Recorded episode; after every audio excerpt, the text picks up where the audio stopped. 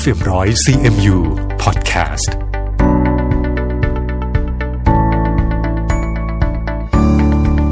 วัสดีค่ะนี่คือธรรมะธรรมดา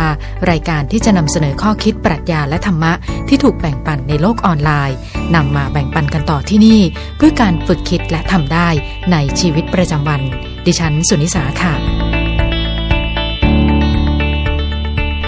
ว่ากันว่าชีวิตคนเรานั้นไม่ได้มีช่วงเวลาที่ดีเสมอไปนะคะอาจจะมีช่วงที่รุ่งเรืองแล้วก็มีช่วงที่ตกต่ำเป็นเรื่องธรรมดาค่ะแต่ว่าสิ่งที่น่าสนใจก็คือในช่วงที่เราไม่ได้เฟื่องฟูหรือว่าที่คนโบราณเรียกว่าดวงตกนั้นนะคะช่วงนี้ล่ะค่ะที่เขาบอกว่าจะเป็นช่วงที่เป็นสาระแล้วก็เป็นช่วงที่สำคัญที่สุดของชีวิตเพราะว่ามันจะบีบบังคับให้เราต้องคิดใหม่บีบบังคับเราให้ต้องทำอะไรใหม่ๆซึ่งก็เป็นช่วงเวลาที่อาจจะทรมานแล้วก็ยาวนานก็ได้ซึ่งถ้าหากเราไม่เคยผ่านช่วงเวลาแบบนี้มาเราก็จะไม่มีวินัยในการคิดอย่างยาวนานเพียงพอเราอาจจะไปต่อไม่ได้นะคะและนี่ก็คือช่วงเวลาที่สำคัญกว่าช่วงที่เฟื่องฟูซะอีกค่ะดังนั้นนะคะเมื่อเวลาที่เราเจอความทุกข์เขาบอกว่าอย่าไปเปลี่ยนชื่ออย่าไปเปลี่ยนนามสกุลอย่าไปแก้ดวงอย่าไปให้พระพรหมน้ำมนต์หรือว่าอย่าไปบนบานศาลกล่าวนะคะแต่ให้เราอยู่กับความทุกข์นั้นให้ยาวนานเพียงพอคอยสังเกตนะคะแล้วก็เรียนรู้กับมันและก็ใช้ให้ความทุกข์นั้นเป็นเครื่องมือในการผลิตปัญญาใหม่ให้กับเรานะคะซึ่งในการใช้ชีวิตนะคะแม้ว่าจะเป็นช่วงเวลาใดช่วงเวลาหนึ่งเขาก็บอกว่าอย่าเพิ่งไปตัดสินนะคะว่าชีวิตเราจะเป็นแบบนั้นทั้งหมดนะคะ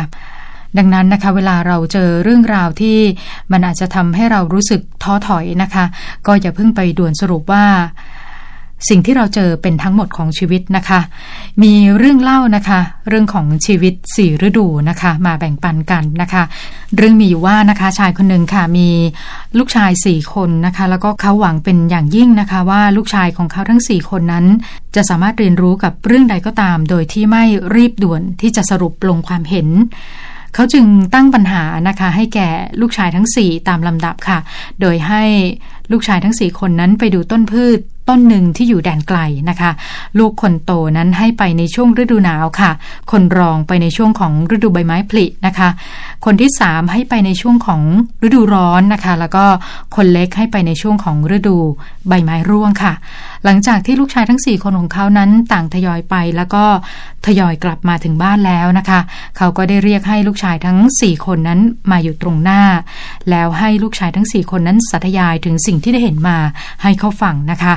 ลูกคนโตก็บอกว่าต้นพืชต้นนั้นเนี่ยขี้เหร่มากนะคะเหี่ยวเฉาบิดเบี้ยวส่วนลูกชายคนรองนะคะก็พูดสวนกลับไปว่า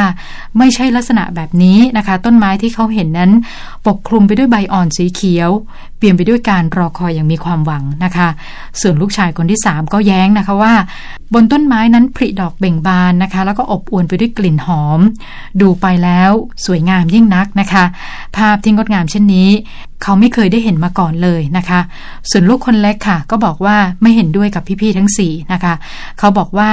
บนต้นนั้นออกผลเต็มไปหมดนะคะทุกกิ่งก้านล้วนห้อยลงมาเต็มไปด้วยชีวิตของผลพืชแล้วก็การเก็บเกี่ยวที่อุดมสมบูรณ์นะคะซึ่งผู้เป็นพ่อนะคะไม่ได้ฟังดังนั้นแล้วนะคะก็บอกให้ลูกชายทั้ง4คนว่าลูกทุกคนนั้นกล่าวได้ถูกต้องแล้วนะคะแต่เป็นเพราะลูกๆนะคะไปดูต้นพืชต้นนี้ในเวลาที่ต่างกันคนละฤดูนะคะและสิ่งที่ลูกแต่ละคนเห็นนั้นก็เป็นเพียงแค่ช่วงฤดูกาลเดียวเท่านั้นค่ะเขาก็เลยบอกกับลูกทั้ง4คนว่า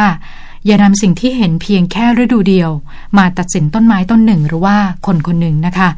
ซึ่งองค์ประกอบที่สำคัญของคนคนหนึ่งนั้นก็มีทั้งความ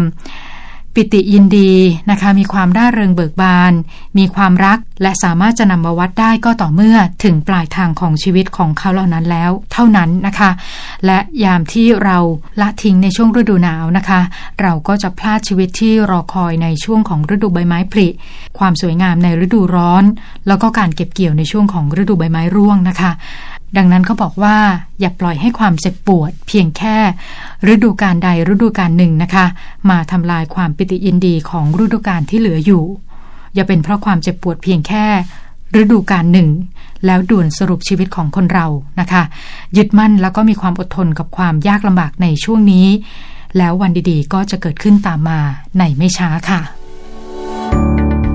ไม่ใช่กูรูแต่เราจะเรียนรู้ไปด้วยกันเพราะนี่คือธรรมะธรรมดาดิฉันสุนิสาสวัสดีค่ะ